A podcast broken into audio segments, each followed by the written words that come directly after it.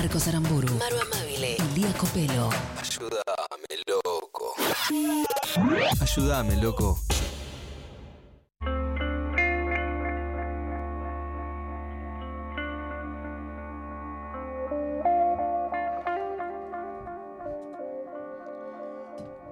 Obsesiones rotativas tiene este programa, como eh, toda persona de bien que se va obsesionando con pequeñas cositas. El mes anterior nos obsesionamos con la espiritualidad. Este mes nos obsesionamos con la comida. Es la primera vez que me toca estar en la obsesión de la comida porque eh, estaba de vacaciones, pero entiendo que vino, por ejemplo, Elba, una persona a quien yo amo. Vino Elba. Le así dijimos es, que su capa. sopa de maní te había emocionado. Vinieron las eh, cocineras populares de la Garganta Poderosa. Exactamente, sí, dos capas también. ¿Alguien más vino? No, Bien. hasta ahora. Y hoy vino un científico. Ah, bueno. Ah, pero este programa tiene una socióloga y invitan a un científico. ¿Qué es? Canal Y- Encuentro. Y a la psicóloga Lía Copelo. Eh, y vino el amigo de la casa, el amigo Carva. Hola, ¿cómo están? Qué lindo, con aplauso y todo. Es ¿Cómo un estás, montón. Carva? Bien, bien. Tendría que estar en una reunión en este momento y eh, estaba viniendo para acá, así que no le digan a nadie. ¿Te que puedo ser acá. sincero? Es algo que yo a veces pienso. Sí. ¿De qué trabaja Carva que va a tantos, a tantos, ¿De qué vive? a tantos medios? Mucha gente, yo también me lo pregunto. No, eh, bueno, te- tenía reunión. En general, cuando estoy en algo, eh, es que estoy faltando a otro lugar. Bien. Y sí, así que a las 5 tenía una reunión eh, y dije que se me complicó. Porque Estás quería en más- vivo más- acá, me Claro, encanta, pero sí. bueno, sí, no pasa nada. Eh, Les pido perdón. Esto Para es más quien- La ciencia importante, puede esperar. Obvio. Para quien no lo sepa, Carva el lunes va a estar viajando a Bruselas porque salió Oh. campeón representando a la Argentina. Su libro Fiebre ha sido seleccionado como el mejor libro de divulgación científica en español. Wow. No sé. No nos cansamos de ganar, ¿eh? No nos cansamos de ganar. Hubo un poco, po- tal vez ha- haya habido fraude, eh, ¿Qué pero decís eso? no, no, no, no, no. O sea, le, le dije a mucha gente que tenía que votar. No sé si habían leído el libro, no. O sea, mucho no me importaba. si Tener importa. muchos amigos no es fraude. es verdad, es verdad. Buena frase, amiga. Qué Tenés- Eso es. Es la psicóloga. Copelo. Dios Buena mío, frase, no paro, no paro. buena frase de la psicóloga Lía Copelo. Bien, Carva, Mm. eh, en, eh, la obsesión rotativa que tenemos este mes es la comida. Sí. Te invitamos a vos en el carácter de biólogo. Se ríe. Se ríe el hijo de puta. ¿De qué? po- ¿Por dónde podemos empezar en realidad? Hace poco, empecemos para mí por el queso. Eh, yo- amo el queso, amamos el queso. Sí, sí, claro. Eh, y hace poco me, me leí que el queso es muy importante en la evolución de los seres humanos. Casi que no hubiésemos podido tener todo lo que tenemos, no- no- tal vez no, no habría radio si, si, no, si no inventábamos el queso hace más o menos 8.000 años. El queso es muy importante porque si nos ponemos a pensar, eh, hace 8.000 años, cuando no había ciudades, no había, obviamente faltaban 8.000 años para la primera heladera, más o menos, eh, hacer queso nos permitía guardar por mucho tiempo leche, o sea, lácteos. Eh, y eso es un montón, porque, digamos, a partir de que empezamos a hacer agricultura, empezamos a poder guardar comida y eso nos permitió armar ciudades. ¿El queso tiene 8.000 años? Tiene 8.000 años, hace 8.000 años que se hace queso, eh, o sea, antes de la escritura hacíamos queso. Qué bien. Wow. Qué- me encanta el nivel de eh, eh, prioridades ordenadas que tiene esta humanidad. Totalmente, ¿Podrían totalmente. decir rápido sin pensar su queso favorito? Eh, a mí me gusta mucho el pateras. Eh, Yo no distingo mucho los quesos, pero te puedo decir el crem- un buen cremoso. Un buen cremoso. Bueno, un buen cremoso está bien. No, yo, yo creo un gruyère. Un- yo me voy con un sardito, una cosa más, un Uh, queso oh, duro. Sí, duro. sí. La proboleta vale también, ¿eh? Mm, Uh, El queso. provolone sería El el, provolone. claro. Bien, claro. eh, 8.000 años. 8.000 entonces. años y, y lo, que, lo, lo que tienen, que eso obviamente entendemos, es a partir de la leche de vaca, eh, logramos separar, eh, digamos, eh, a, pa- a partir de un proceso que se, fue, que se fue mejorando a lo largo de los años, lo que hacemos es separar el líquido y quedarnos con lo sólido. Y eso es importantísimo porque en, en el líquido hay mucha cantidad de lactosa y la lactosa no nos va tan bien a los humanos con consumir lactosa cuando somos adultos. De hecho, somos el único mamífero que eh, consume lactosa, que consume leche Sí. eh, cuando es adulto. Y eso lo, lo podemos hacer gracias a una mutación que apareció en un gen, qué sé yo, pero que apareció hace 6.000 años. Entonces, cuando empezamos, cuando los humanos empezamos a expandirnos y ya empezamos a armar ciudades y ya empezábamos a eh, cultivar, todavía no podíamos consumir leche eh, de adultos. Éramos todos intolerantes a la lactosa. La mutación que nos permite ser eh, tolerantes a la, a la lactosa apareció muchísimo después. Entonces, perdón, a ver si puedo ordenarlo. Sí. ¿Hacemos queso antes de poder consumir leche? antes de poder consumir leche de adultos. De, de- de chicos siempre podemos consumir leche porque tenemos las enzimas para poder eh, eh, romper la lactosa. Pero ya de adultos, eh, hace, desde hace los últimos, eh, digamos, antes de hace 6.000 años, Sí. no podíamos hacerlo. Por eso el queso está tan bueno, porque al, al concentrar lo sólido y separarlo de lo líquido, la lactosa en gran parte queda en la parte líquida. Entonces, Ujú. guardás algo que tiene un montón de azúcar, un montón de grasa, un montón de proteínas, que lo podés guardar mucho tiempo, porque el queso puede durar mucho tiempo guardado, que no necesitas frío, porque todavía faltaba muchísimo para las heladeras, y eh, digamos, es un montón. Imagínate en el momento donde el, el principal problema era qué comer, eh, poder guardar mucho tiempo lácteos era espectacular, y encima un lácteo que podíamos consumir. Pienso, eh, co- con esto que decís de, de- de la importancia del queso, en realidad en la importancia de la comida en general para la evolución de la humanidad, que hace no tanto tiempo era lo único importante. Lo único. O sea, si vos decís de 8.000 años para acá, en los últimos 3.000, 4.000, Ujú. Eh, o sea, los primeros 4.000 de esos 8.000, lo único importante era ver qué carajo comer. Y, y antes, más todavía, porque antes ni siquiera hacíamos agricultura. Entonces, lo único que hacíamos, nuestro día era, bueno, perseguir ese, ese- ese animal gigante, a ver si lo podemos matar, o nos mate el animal, y se terminó todo. Si lo matamos, bueno, comemos unos días, seguimos, entonces no podíamos quedarnos quietos en ningún lugar, teníamos que movernos por todos lados, y cuando empezamos a hacer agricultura, cuando empezamos a eh, poder cultivar eh, y cosechar, obviamente, alimentos, ahí es donde nos empezamos a quedar quietos y pudimos dividir las tareas. Digo, bueno, ok, yo me encargo de los cultivos, vos encargate de cuidar la, esta región. Bueno, armamos un edificio acá, bueno, acá ponemos. Y así se fueron armando las ciudades. Pero lo primero que hicimos fue eh, poder. Digamos, cultivar nuestros alimentos y ahí el queso tiene un papel fundamental. Y una vez asegurada la comida, bueno, podemos desarrollar otras cosas. Claro, ahí, ahí, bueno, ahí, claro, estamos tranquilos, bueno, ahí empezamos, bueno, hagamos armas, matemos a los otros, Bárbaro. y así es como... como Miren, sí. chicos, hice un piano. Charlie García. Eso porque tenés de este comer. piano. Claro, claro. Y, y además, muy importantes en ese proceso son los gatos. Porque obviamente este cuando momento. empezamos a eh, guardar alimento, automáticamente llegó, llegaron el problema de las ratas. Eh, y y en- entonces eh, nuestra relación con los gatos, que también tiene alrededor de 20.000 años, nos permitió, eh, bueno, guardar comida y que haya un gatito, capaz nos roba algo el gatito, pero no, no, no se llena todo de ratas. De hecho, sí. Lo, lo de Egipto, ¿verdad? O sea, la adoración. Eh, Sí. Al gato.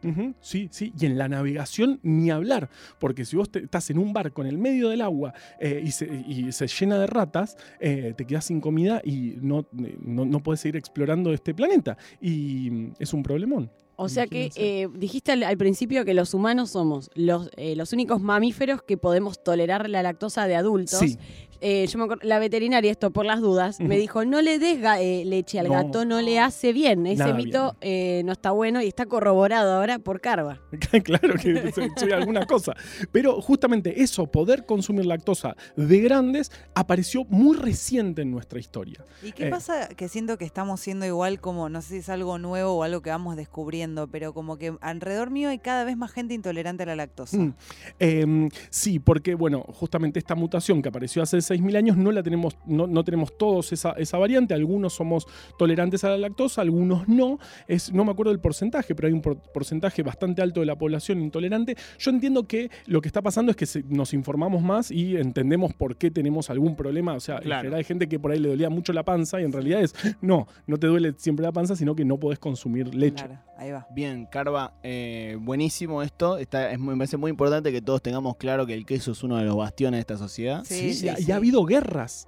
A la aldea, eh, claro, obviamente, Edad Media, todos recontra tranqui. Ahí en la Edad Media tal vez mucho no pasaba y en los monasterios tal vez mucho no pasaba posta y empezaron a eh, eh, mejorar sus técnicas de eh, hacer queso. Entonces por eso el, el- creo en el siglo XIV eh, hubo una guerra que se llamó la guerra del Gruyère, que fue justamente el, en, en esta, creo que era cerca de Suiza, les iba tan bien, se llenaban de plata porque hacían el queso Gruyère espectacular.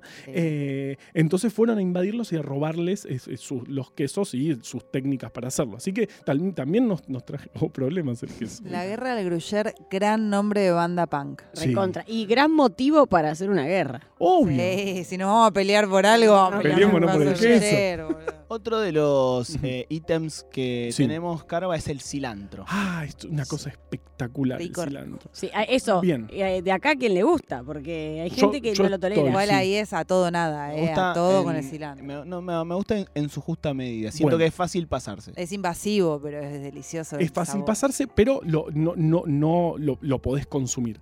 Hay gente que le siente gusto a jabón. Eh, una de mis amigas, eh, que encima hay eh, lugares de la región que le ponen cilantro absolutamente a todo, eh, le No costaba mucho comer, comer, porque puede era comer. un asco. Decía, Claro. esto es un asco. Eh, y, y eso es así. Hay incluso un grupo de odiadores del cilantro. Estamos hablando más o menos entre el 4 y el 14% de la población humana eh, que realmente le siente gusto a jabón y no re- le invade Jabón. cualquier jabón.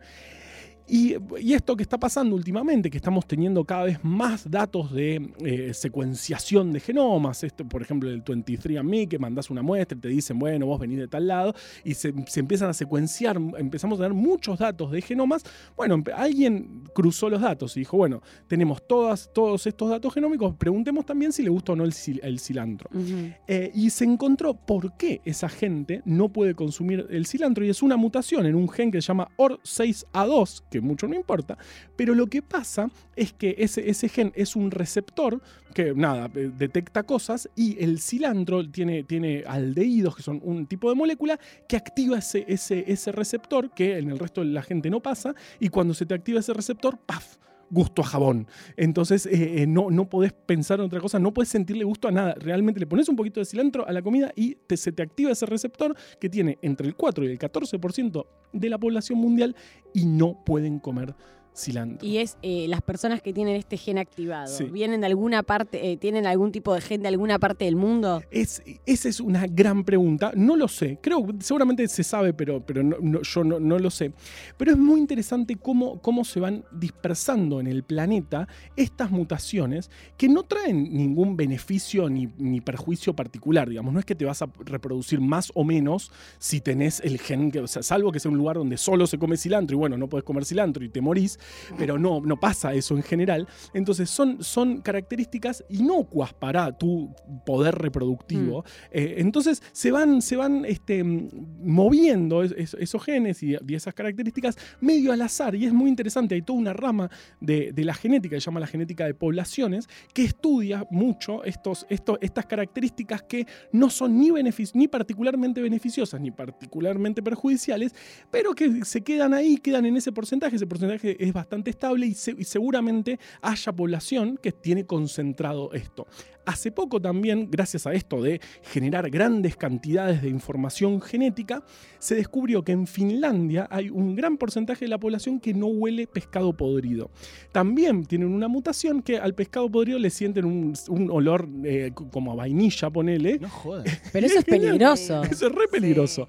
Eh, pero bueno, están ahí. Pero gusto sí. Tengo, tengo una pregunta. No sé si gusto, Eh, Carva. ¿y eso quiere decir que ante una posible eh, mutación genética, por ejemplo, podamos empezar a consumir alimentos que no estamos consumiendo? Por ejemplo, eh, pasto, césped, ¿no? De repente, eh, ante una mutación eh, genética, hacemos que las personas puedan disfrutar de comer Que pasto. tenga gusto a Roquefort. Que tenga así Con gusto o un gusto exquisito a vainilla, como decías vos recién.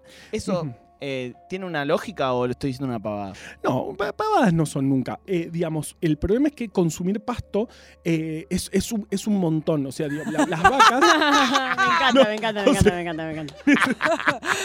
Me encantó. eh, La- pavadas no son nunca, es una forma de decirte. Sos un Sí. reverendo idiota. Igual No, está no, bien, no, no, bien. Pero, por ejemplo, las vacas que, que- que comen pasto tienen todo, todo un sistema, no, no, no, no tienen capacidad de digerir la celulosa, que es donde está la energía de- en, en las plantas, y tienen bacterias que, que, eh, digieren esta, esta, eh, la celulosa, que bueno, eh, son las que finalmente la, la- la vaca puede consumir, por eso tiene un sistema digestivo tan famoso que todos sabemos que tiene cuatro estómagos la vaca. Eh, justamente porque tiene esa capacidad de consumir eh, em, vegetales y poder sacarles energía. Yo creo que ta- tal vez por ahí sí le podamos sentir un gusto más agradable al pasto. No sé si es tan feo el pasto. Eh, ha habido, acá la gente dice en el chat, y es cierto, una moda, de- de- cuando una dice moda también dice trastorno alimenticio, de tipo jugo de pasto, jugo de clorofila para alimentarte Mm. durante todo el día. Eso Mm. no recomendamos. No, no, no, de- de- Salvo que seas vaca. Claro, ¿sabes? Sos una vaca, sí. Eh, no sé si escucharán muchas vacas este programa, pero este. eh, Alguna, Ojalá que sí.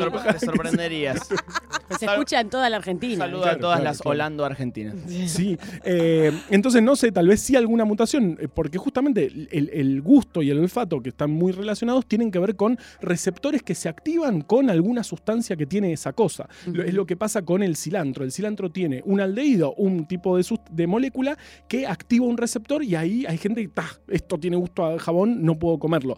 Eh, así que tal vez sí pueda pasar algo con el pasto, pero no que lo podamos consumir, no, no que nos podamos alimentar de pasto, porque eso sí sería muy. Necesitamos muchas cosas. Estamos hablando con nuestro amigo Carva, Juan Manuel Carballeda, lo encuentran en sus redes como arroba muy carva. Eh, en estas obsesiones rotativas que vamos teniendo aquí en Ayúdame Loco, eh, en el marco de la obsesión de la comida, recién eh, Carva nos contaba cómo el queso fue uno de los bastiones, Bastiones de del desarrollo de la humanidad y eh, cómo algunas personas no pueden comer cilantro porque por una, una cuestión genética Sí. no, le sienten gusto a jabón. Otro de los puntos que, que tengo eh, señalados es que los chinos se ponen en pedo más rápido. Creo que eso sí fue ofensivo. O sea, no. no- El nivel de diplomacia, creo que eso sí fue ofensivo. Pero- pero, pero eh, más o menos, digamos, eh, eh, lo que pasa en realidad es que hay una variante del alcohol deshidrogenasa. El alcohol deshidrogenasa es una enzima que nos ayuda a digerir el alcohol, que lo eh, rompe y deja de ser tóxico. El alcohol es tóxico, digamos.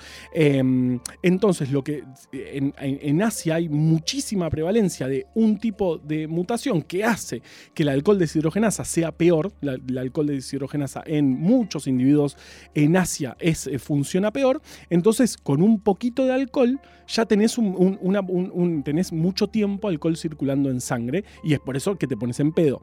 Entonces, eh, un poco sí, digamos, no, no diría los chinos, pero sí que en Asia está muy, muy, es muy prevalente esta variante del alcohol deshidrogenasa que funciona peor y hace que tengas durante mucho tiempo eh, alcohol circulando en sangre y estés en pedo un montón. Por eso por ahí con un, eh, tal vez alguien conocen algún caso que por ahí con un chupito están Sí. en pedo todo, Sí. do- dos sí, días. tengo una amiga que le, le pasa mucho eso, pero eh, yo pensaba que era porque es una persona que no está justamente Una, una teatrera. Yo siempre un pienso poco que una son pero como, boludo, como no escabia nunca, digo, bueno, capaz que no desarrolló eso una también tolerancia al Mm, sí. alcohol. Carva, es un poco eso. ¿Cuál es tu comida favorita? Eh, no sé, ay, qué pregunta difícil. No, no, yo- me gustan mucho las pastas. eh, y, sí, simples. unos Última fideos. cena. Última, cena. ¿Qué eh, pedís? em, ah, última cena de mi vida. sí. Eh, ay, qué difícil. No sé. No, una carne, qué sé yo. Milanesa un- con puré. O milanesa con puré. Sí, igual si- sabiendo que es tu última cena, Sí. no, no la pasás bien. O sea, qué sé yo. Tomo Tenemos pala y no como. Una Claro. pregunta que le hicimos a todos los invitados y nos va a quedar hermoso en ese editado, que es, eh, ¿qué es la comida para vos? Em, eh, gran parte de mi vida. Bien. Qué lindo. Eh, Carva, eh, antes de saludarte y agradecerte mucho No, por, por haber venido, es un placer escucharte, realmente sos muy claro y muy cálido. Ay, Eh, tenemos un sistema aquí llamado Kinichin, es una mezcla entre el I Ching y la quiniela. ujú. en donde vos elegís un número que va del 0 al 80 y el Kiniching te devuelve una frase, un consejo, Ajá. eh, con el que vos harás lo que quieras, lo Sí. que puedas o lo que desees. Eh, en fin, tenés que elegir. 32. Pa. Creo que es un número que no ha salido. No. No, no, no, no, ¿Qué? no, no, no lo puedo creer. boludo. No, esto siempre tiene una precisión. cosas Es locas tremendo. en este Tiene una precisión esto. ¿Qué? Carva, hay 80 frases que no tienen nada que ver una con la otra. Por ejemplo, decilo. si elegías el 3, Ujú. era puede fallar de tu Sam. Está bien. No, no, no, no, no. Pero vos elegiste el 32. Sí. Hoy no podemos hacer choripán porque hay lluvia. Ah, Una frase de. Cristina No, Kirchner. todavía. Carva vino a hablar de comida y el Kiniching le devuelve. Carva dijo que en su última cena comería una carne Ujú. y Cristina Kirchner le dice, hoy no podemos hacer choripán Porque hay lluvia. porque hay lluvia. Haz lo que Tremendo. quieras, haz lo que quieras con Me eso, la Carva. tatúo. Haz lo que quieras, Sí. no sé. No nos hacemos cargo. Es muy largo. O sea, no hace falta, si es por nosotros no lo. Sí, Si querés, eh, Nos lo, Oye, si querés sí, pero no te preocupes. Pero podés invitarnos antes, un choripán. montón. lo podemos remar un poco y después lo soltamos, no pasa nada. Claro, claro. Gracias, Carva, por A venir. ustedes, son lo más. Pasó el amigo Juan Manuel Carballeda, que en minutos nomás estará llegando al aeropuerto internacional eh, de Ezeiza para viajar a Bruselas Oh. y hacerlos concha todos, pararse en una mesa, agarrar su premio ¿Ah, sí? y cantar Muchacho.